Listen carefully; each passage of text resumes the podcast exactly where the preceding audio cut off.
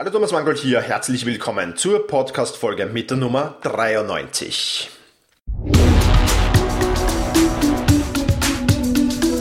Effizienter arbeiten, lernen und leben. Der wöchentliche Podcast für dein Selbstmanagement. Hier ist dein Gastgeber, ein Lernender wie du, Thomas Mangold. Ja, und in dieser 93. Podcast-Folge, da geht's wieder ums Lernen. Ich habe mit Lerncoach Matthias Leo Webel gesprochen, der unter edumentu.de einen Blog anbietet und auch einen ganz, ganz spannenden Podcast zum Thema Lernen. Ja, gemeinsam haben wir uns darüber unterhalten, wie man effizient und produktiv lernen kann, wie man sich so zum Lernen motivieren kann, wenn es einem mal nicht freut, haben auch über das Sprachenlernen gesprochen und über viele andere spannende Dinge auch noch. Ich will dich gar nicht lange auf die Folter spannen, sondern gleich jetzt mit diesem Interview starten. Viel Spaß dabei. Ja, hallo Matthias, freut mich, dass du dir Zeit genommen hast für dieses Interview. Ja, bitte sei mal so lieb und stell dich meinen Hörerinnen und Hörern mal kurz vor. Ja, hallo Thomas, ich freue mich hier in deinem Podcast dabei zu sein. Ähm, ja, zu mir, mein Name ist Matthias Leo Webel und ich bin von Beruf Lerncoach. Mein Konzept für Lerncoaching, das heißt EduMentu. Dann entsprechend heißt meine Webseite www.edumentu.de. Und ich arbeite vor allem mit Schülern, Studierenden und Auszubildenden, die irgendwie gerade Stress haben oder Frust haben mit dem Lernen. Also einige kommen und sagen, ja, ich habe Prüfungsangst, äh, kannst du mir da irgendwie helfen?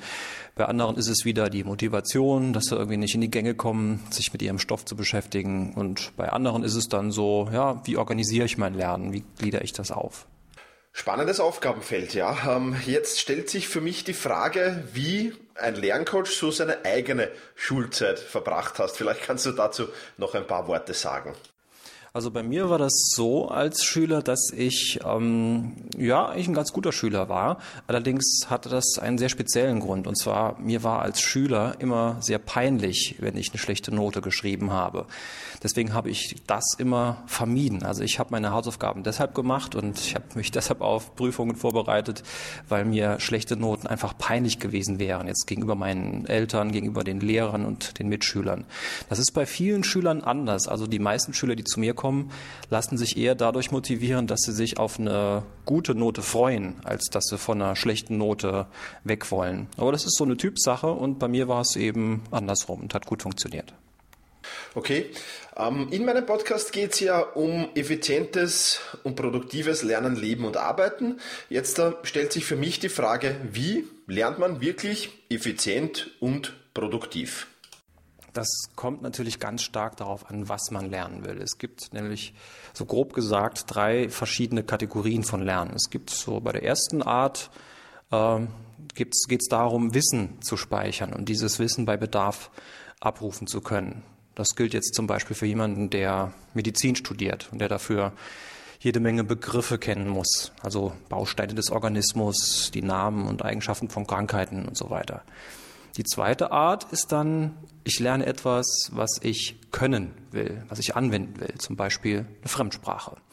Da genügt ja das reine Wissen um die Grammatik nicht aus. Ich brauche ja einfach Übung in der Anwendung. Das heißt, ich will die Fremdsprache auch sprechen und in Dialogen verwenden. Und die dritte Art des Lernens, da geht es dann um das Lernen von Bewegungsabläufen.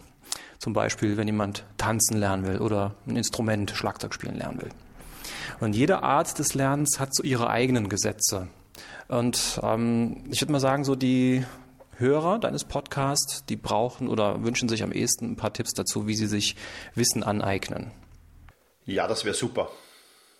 Also wenn ich was lernen möchte, wofür ich eine große Menge Wissen benötige, dann brauche ich auf jeden Fall eine Struktur für mein Lernen. Es bringt da nichts, einfach wie wild drauf loszulernen und einfach nur so viele Bücher wie möglich zu lesen oder DVDs anzuschauen.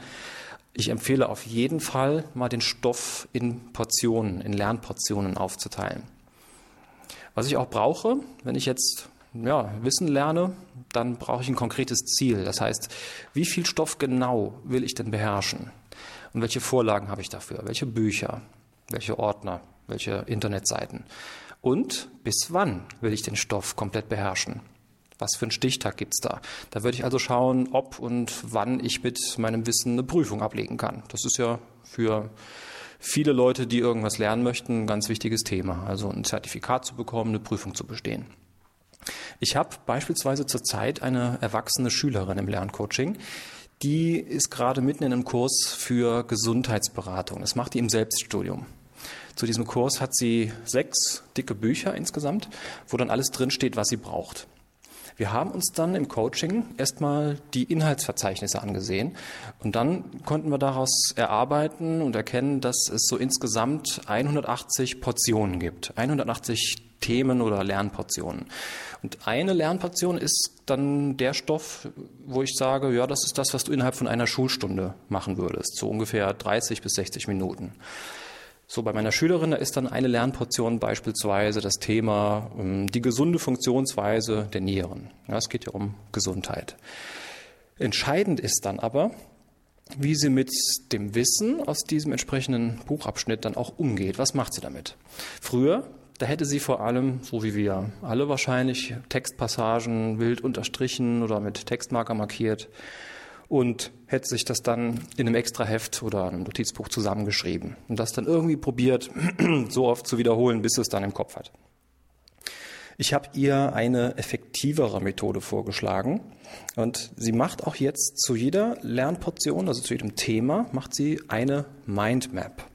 Jetzt weiß ich, dass bei dir, Thomas, auch dieses Thema Mindmaps schon öfter mal angesprochen wurde. Und ich bin auch ein großer Fan von diesen Mindmaps. Also es sind ja diese, ja, diese Blätter sind es meistens, wo ich zu einem Thema in der Mitte einen Kreis habe. Da steht der Titel des Themas und dann habe ich so erstmal dicke Äste in verschiedene Richtungen. Die Äste sind die Unterthemen. Die kann ich dann beschriften und mit Bildern versehen. Und von den dicken Ästen gibt's wieder dünnere Äste mit nochmal Unterthemen. Die kann ich wieder miteinander verknüpfen und Bildchen malen, Farben benutzen und so weiter und so fort. Also Mindmaps sind wirklich eine sehr gehirnfreundliche, eine sehr lernfreundliche Art, sich Wissen anzueignen. Und wie man so eine Mindmap erstellt, das ist sehr leicht zu lernen und macht auch sehr großen Spaß, finde ich. Es gibt im Internet jede Menge Material dazu. Ich empfehle die Seite mindstation.de, also geschrieben mindstation.de. Da wird auch beschrieben, wie man Mindmaps äh, möglichst sinnvoll gestaltet. Also, sobald ich jetzt zu so einer Lernportion, zu einem Thema, eine Mindmap habe, dann brauche ich noch ein Wiederholsystem. Das ist ganz entscheidend. Also, die Frage ist, wann beschäftige ich mich nochmal mit diesem Stoff? Beim Wiederholen ist eine Sache besonders wichtig und wird leider von vielen Leuten äh, übergangen. Es gilt nämlich nicht, also es ist nämlich wichtig, nicht zu häufig zu wiederholen. Wichtiger ist stattdessen, dass man sinnvolle Pause macht, dass man also Tage hat, wo man den Stoff nicht wiederholt. Ja, also viele denken, ja, je mehr, je häufiger ich das Zeug lerne und nochmal mir durchlese, anschaue, umso besser. Aber das ist falsch. Das wissen wir aus der Lernforschung, dass das Gehirn Pausen braucht. Ein Beispiel. Wenn ich heute ein neues Thema erarbeitet habe und dazu eine Mindmap gemacht habe, dann ist es sinnvoll, erst am Tag drei zum ersten Mal diesen Stoff nochmal zu wiederholen. Ja, also übermorgen. So, dazu gehe ich dann übermorgen einfach diese Mindmap nochmal durch, schaue sie mir an und hole dann das Wissen wieder in meinen Kopf. Dann kann ich auch nochmal mir das so vorsagen, worum es da geht. Ja, einfach nochmal das Thema wiederholen. Das Gute ist, dieses Wiederholen dauert in der Regel nicht länger als zehn Minuten pro Mindmap. So, und die nächste Wiederholung ist dann sinnvoll an Tag sieben, also ungefähr in einer Woche. Ja, und dazwischen, zwischen dem dritten Tag und dem siebten Tag lasse ich das Zeug wirklich liegen. Also diese eine Mindmap lasse ich da liegen. Und dann die nächste Wiederholung mache ich dann am Tag 30, so dass ich die Abstände immer etwas größer mache. Der Punkt ist der, dass ich es nämlich, wenn ich einen Stoff zu häufig wiederhole, dass ich es meinem Gedächtnis zu leicht mache. Das Wissen ist noch zu frisch, wenn ich zu oft wiederhole. Ich muss also dem Gedächtnis die Chance geben, ein bisschen was von dem Gelernten zu vergessen, um es dann nach einer ganz bestimmten Zeit wieder zu reaktivieren, mit ein bisschen Aufwand. Und so merke ich mir über kurz oder lang das Material besser. Das ist erwiesen, da gibt es ein paar Studien und gute Bücher darüber, die das beschreiben. Meine Schülerin, die jetzt den Kurs in der Gesundheitsberatung macht, die kann also ihre 180 Lernportionen in Kalender eintragen. Sie kann dann wirklich total sinnvoll eintragen, wann sie welches Thema neu erarbeitet, also zum ersten Mal lernt, und wann sie dann die Wiederholungen macht. Nach dritten Tag, siebten Tag, dreißigsten Tag und dann kann man nach einem halben Jahr nochmal ran und so weiter. Sie hat insgesamt etwa ein Jahr Zeit, und dann macht sie die Prüfung dazu. Deshalb kann sie jetzt ihre Lernzeit genau einteilen und weiß, was sie wann lernt. Das ist unter anderem das, was ich im Lerncoaching mit ihr mache. Einfach einen Lernplan, eine Struktur erstellen. Ein sehr spannendes Beispiel, Dankeschön. Ähm, ja, Matthias, welche Tipps hast du für konzentriertes Lernen? Ich persönlich überlege mir, wenn ich was lernen möchte, vorher, welches Umfeld ich dafür haben will, so dass ich mich da gerne konzentriere. Für mich ist es zum Beispiel wichtig, dass ich es beim Lernen gemütlich habe. Also ich könnte niemals an einem Schreibtisch lernen, das habe ich auch als Schüler schon nicht gemacht, habe ich verabscheut. Also dafür ist, ist, dafür ist mir der Schreibtischstuhl viel zu ungemütlich und ja auch der Tisch, der ist langweilig, das äh, macht mir keinen Spaß. Also ich sitze fürs Lernen gerne auf der Couch oder auf einem Sessel oder auch gerne auf meinem Bett. Also manche meiner Schüler, die sitzen dann zum Beispiel gerne auf dem Wohnzimmerteppich und lernen dort. Andere sind am Küchentisch, auf der Eckbank. Ja. Und super ist es zum Beispiel auch, wenn ich meinen Lernstoff in der Hand halten kann. Also wenn ich den im Buch habe oder im Ordner, im Heft, so dass ich beim Gehen lernen kann. Also einen Spaziergang durch den Park zu machen und dabei Vokabeln zu lernen. Das ist absolut wirksam. Dieser Wohlfühlfaktor, der ist fürs, fürs Lernen enorm wichtig. Es spielt so bei vielen Leuten sogar eine Rolle, welche Kleidung man trägt. Ja, also die Frage ist, lerne ich lieber in Freizeitkleidung oder in Jeans und Hemd? Mit Schuhen oder ohne Schuhe?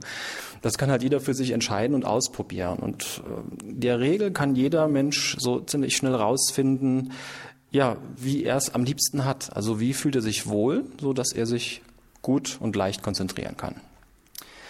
Eine wichtige Überlegung bei der Konzentration ist auch folgende. Ich muss mir überlegen, ob ich gerade was ganz Neues lernen will, ein neues Kapitel, neues Thema, wo ich wirklich richtig gefordert bin, oder ob ich einfach nur was wiederhole oder irgendwas anwende, was ich eigentlich schon kann, um darin Routine zu bekommen. Das ist ein ganz wichtiger Bestandteil des Lernens. Wenn ich nämlich einerseits was Neues lernen möchte, vielleicht ein Buch zu einem ganz neuen Thema lese, dann will ich persönlich Ruhe um mich herum. Und die meisten Menschen sehen das genauso. Dann will ich keine Musik anhaben, kein Radio, gar nichts, keine Ablenkung und noch keine Poster oder sonstigen Dinge, die mich visuell ablenken können. Wenn ich allerdings etwas lerne, um darin Routine zu gewinnen, wenn ich was wiederhole, wie zum Beispiel Vokabeln, die ich dann in Sätze einbaue, Vokabeln, die ich schon kenne, ja, dann kann es sogar durchaus nützlich sein, wenn dann um mich herum irgendwas los ist. Dann kann ich auch mal in der Cafeteria lernen, wenn da Geräuschkulisse ist. Oder ich mache wirklich das Radio an oder höre Musik dabei. Ich habe oft Schüler im Lerncoaching, die machen zum Beispiel dann ihre Hausaufgaben nicht gerne, weil sie sich dabei langweilen. So, zum Beispiel, wenn Sie ein Arbeitsblatt mit Aufgaben ausfüllen sollen, die Ihnen eigentlich recht leicht fallen. Ne? Also irgendwas, was Sie schon können und wo Sie nur noch Routine reinbringen sollen. Und dann empfehle ich dann manchmal sogar ganz bewusst beim Üben den Fernseher anzumachen, damit ja, damit es nicht so langweilig ist, ganz einfach. Und ich will ja bei so einer Routine-Sache dahin kommen, dass ich Dinge automatisch nebenbei mache. Das ist wie Autofahren. Ja, also ein erfahrener Autofahrer macht das Radio an, weil sonst das Autofahren einfach zu langweilig ist. Ja, zumal er, wenn er immer gleich die gleichen Strecken fahren muss. Entscheidend ist immer auszuprobieren, was funktioniert und was führt zum Ziel. Das kann bei dem einen anders sein als bei dem anderen. Und Spaß machen darf es natürlich auch, denn sobald ich Spaß habe beim Lernen, dann merke ich mir sogar mehr. Ja, da gebe ich dir vollkommen recht. Ich denke, alles, wo man Spaß dabei hat, das macht man gerne und das, das funktioniert dann auch viel, viel besser, als wenn man keinen Spaß hat. Jetzt ähm, aber dahingehend eine, eine weitere Frage, wenn es mich mal nicht so freut. Wenn ich mal denke, oh, schon wieder lernen. Ja, was muss ich da tun, um mich zum Lernen motivieren zu können? Oder wie kann ich mich zum Lernen dann in solchen Fällen motivieren? Oft ist es so, dass die Leute vom Lernen zurückschrecken, weil sie zum Beispiel Angst haben vor der riesigen Stoffmenge und dann denken, oh, das kann ich mir nie alles merken, das geht gar nicht. So, und dann gilt es halt, diese falsche Vorstellung von diesem riesigen Berg an Lernstoff, der dann noch irgendwie im Nebel total äh, liegt, diese Vorstellung loszulassen.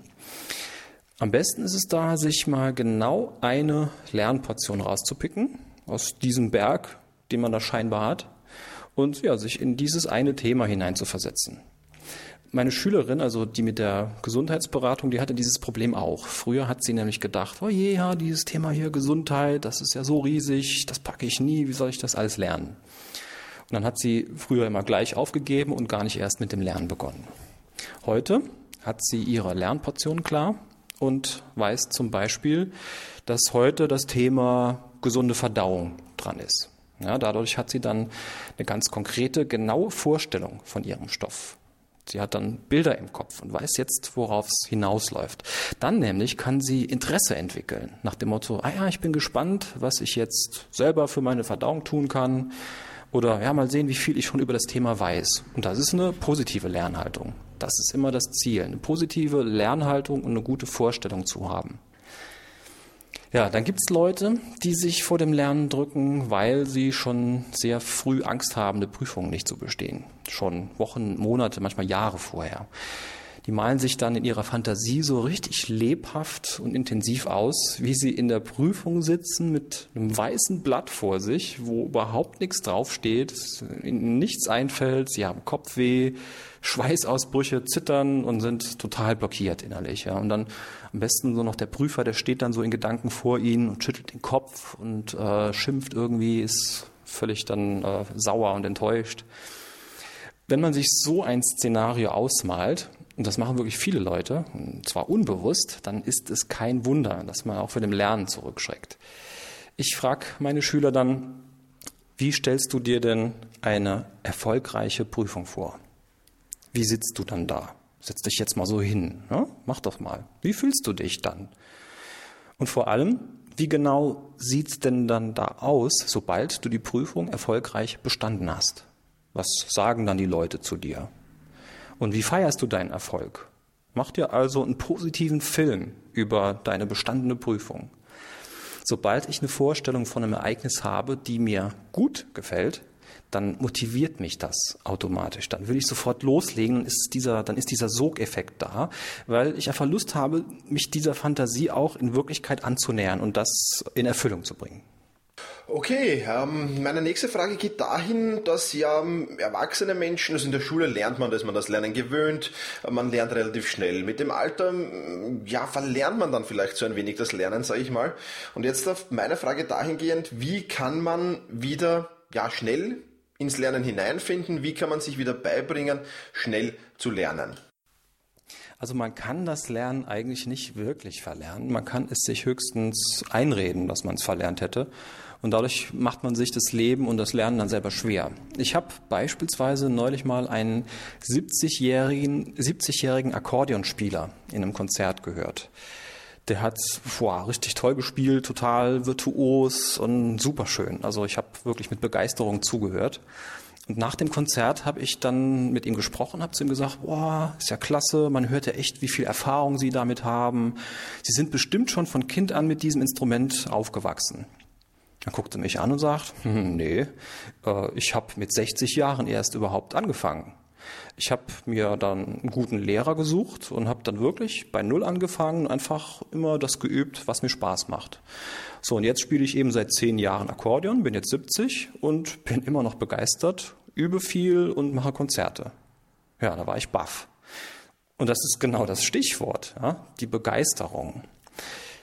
Erwachsene, die irgendwas Neues lernen wollen, dürfen sich auch wieder an ihre kindliche Neugier erinnern, die sie alle mal hatten beim Lernen im Augenblick zu sein. Das ist ganz entscheidend. Viel Lachen dabei, das äh, Lernen genießen und auch oft mal sich selbst nicht so ernst nehmen.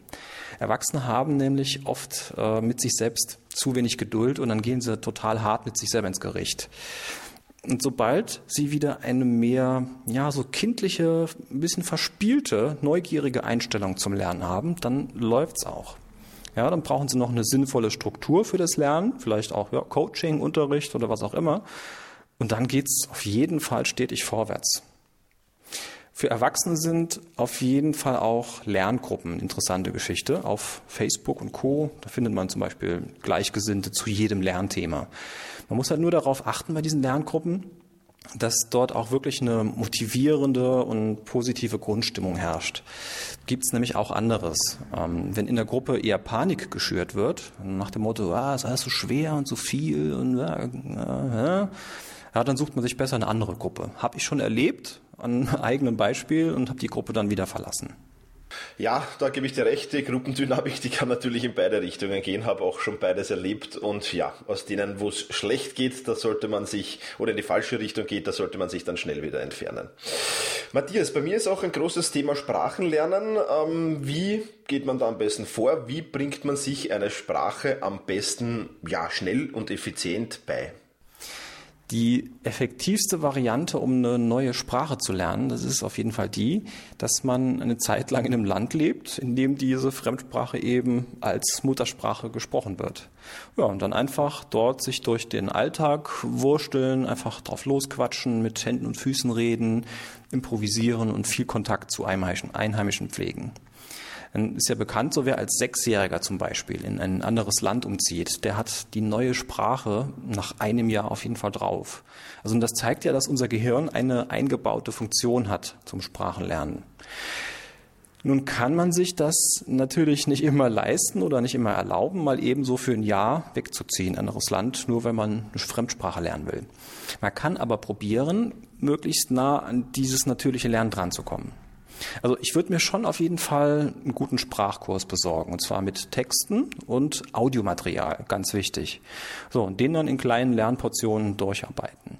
Wichtig ist, und das geht aus den Kursen nicht so immer hervor, wichtig ist, dass man sich nicht darin verbeißt, ähm, die Grammatik, also diese Regeln einer Sprache 100% kapieren zu wollen. Also wenn man da nicht gerade totaler Fan ist von, ähm, dann nervt das nur und es hält einen nur auf. Also ich würde immer möglichst schnell dazu übergehen, so die typischen Sätze, die ich persönlich halt haben will, ähm, immer wieder zu hören und nachzusprechen. Ja, dann würde ich, wenn ich dann mit dem Material ein bisschen gearbeitet habe, auf jeden Fall Kontakt suchen zu Muttersprachlern dieser Fremdsprache. Das geht übers Internet wunderbar heutzutage. Dann mit den chatten, reden, sich vielleicht gegenseitig korrigieren, einfach dranbleiben. Es gibt ja auch so, so Art Tauschbörsen für äh, privaten Sprachunterricht. Das heißt, ich suche jemanden, der mir Chinesisch beibringt und diese Person will von mir Deutsch lernen. Ja, das ist ein Riesenspaß und äh, funktioniert auf jeden Fall. Und nach einiger Zeit ist es dann auf jeden Fall auch sinnvoll, zum Beispiel ja, Filme in dieser Fremdsprache zu gucken. Am besten Filme, die man schon kennt. Ja, und dann, wenn es geht, beim Anschauen in der Fremdsprache die Untertitel einzuschalten, die dann in Deutsch sind oder vielleicht in Englisch, wenn man das schon kann. Ja, dann hört ihr diesen Film immer wieder und wieder an, auch mal nur nebenbei und allmählich schleifen sich dann diese fremden, anfangs fremden Sprachmuster ins Gehirn ein und die Vokabeln auch und so lernt man dann die Sprache immer besser. Hört sich ja gar nicht schwer an eigentlich. Und wenn man es macht, ist es das auch wahrscheinlich nicht. Matthias, hast du noch ein paar Literaturtipps zum Thema Lernen für uns? Ich habe jede Menge Bücher über Lernen, bedingt durch meinen Beruf. Aber ich kann so ein paar Favoriten gerne nennen. Also ein noch relativ neues Buch, das heißt äh, im deutschen Titel Neues Lernen, warum Faulheit und Ablenkung dabei helfen. Der Autor ist ein Amerikaner, der heißt Benedict Carey. Also so wie Jim Carrey, C-A-R-E-Y, und Vorname Benedict mit C. Dann empfehle ich alles Mögliche von der Vera Birkenbiel. Das war eine, äh, ja, so eine Lernmanagerin, kann man sagen. Ist vor ein paar Jahren äh, gestorben. Also die hat vor allem über dieses Thema Sprachenlernen unwahrscheinlich witzige und sehr gehirngerechte Sachen geschrieben. Also Vera Birkenbiel ist die Autorin. Dann das Thema Mindmapping. Da gibt's tolle Literatur von dem Erfinder dieser Mindmaps. Das ist der Toni Buzan, B-U-Z-A-N. Und ein deutscher Autor noch, der auch tolles Material geschrieben hat, ist der Martin Krengel. Von ihm gibt es beispielsweise ein Buch, das heißt Bestnote. Da geht es wirklich so darum, wie organisiere ich mein Lernen, wie strukturiere ich das, welche Methoden gibt es, die funktionieren, welche sind überholt.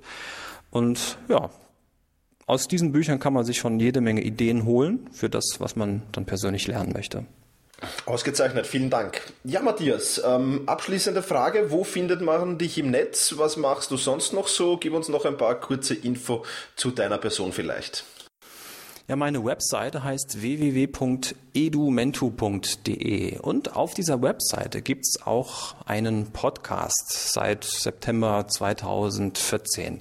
Witzigerweise habe ich diesen Podcast deshalb ins Leben gerufen, weil mich dein Podcast, lieber Thomas, dazu motiviert hat. Und zwar, weil du ja immer so schön betonst, äh, dass Perfektionismus nicht nötig ist und dass man einfach machen soll und ähm, einfach Ergebnisse erzielen. Ja, und mein Podcast heißt So läuft Schule und richtet sich vor allem an Schüler oder auch egal welche Menschen ähm, das gerne hören wollen. Also jeder, der gerne was lernt und damit manchmal ein paar Probleme hat, kann sich diesen Podcast anhören. Da gibt's dann Lerntipps, Motivationstipps, so ein paar Ideen, wie man Lernblockaden entlarvt und überwindet. Und inzwischen gibt's da ja über 20 Folgen. Man kann mich natürlich auch als Coach buchen und das mache ich gerne auch online, also zum Beispiel per Skype. Ähm, es wenden sich immer wieder Leute an mich, zum Beispiel mit dem Thema, ja, ich will meine Rechtschreibung verbessern, da habe ich so speziell eigenes Material entwickelt. Oder das Thema, ja, wie kann ich jetzt hier meinen Lernplan erstellen? Also Leute, die zum Beispiel im Studium sind und die irgendwann mal eine Prüfung vor sich haben und die dann ähm, ja ihre Zeit möglichst effektiv nutzen wollen und ihr Lernen strukturieren wollen. Ja, in solchen Fällen kann man sich gerne an mich wenden und dann coache ich dich. Matthias, vielen Dank für dieses Interview. Das waren viele, viele spannende Informationen, die du uns da zum Thema Lernen gegeben hast. Und ja, ich hoffe, wir hören uns bald wieder. Ja, Thomas, vielen Dank für dieses Interview. Hat mir viel Spaß gemacht. Ich bin echt sehr stolz und froh, dass du mich da jetzt mit eingebunden hast. Ich wünsche dir und deinen Hörern weiter noch viel Erfolg beim Selbstmanagement, beim erfolgreichen Lernen und Arbeiten. Ja, das war doch mal wieder ein spannendes Interview, denke ich. Und für alle, die noch lernen müssen, weil sie vielleicht noch Schüler oder Studenten sind oder in der Erwachsenenbildung, gibt's ja auch immer wieder viel zu lernen. Für die waren da sicher einige spannende Dinge wieder dabei. Alle erwähnten Links in diesem Interview findest du übrigens unter selbst-management.biz slash 093. 093 für die 93. Podcast-Folge. Das soll es für heute wieder gewesen sein. Ich wünsche dir alles Gute und genieße deinen Tag. Vielen Dank fürs Zuhören. Hol dir jetzt eine kurze Zusammenfassung mit allen erwähnten Links dieser Podcast-Folge in dein E-Mail-Postfach. Einfach unter selbst-management.bis slash podcast anmelden und schon landen die Show Notes zu jeder Folge in deinem Posteingang. Und jetzt viel Spaß beim effizienten Arbeiten, Lernen und Leben.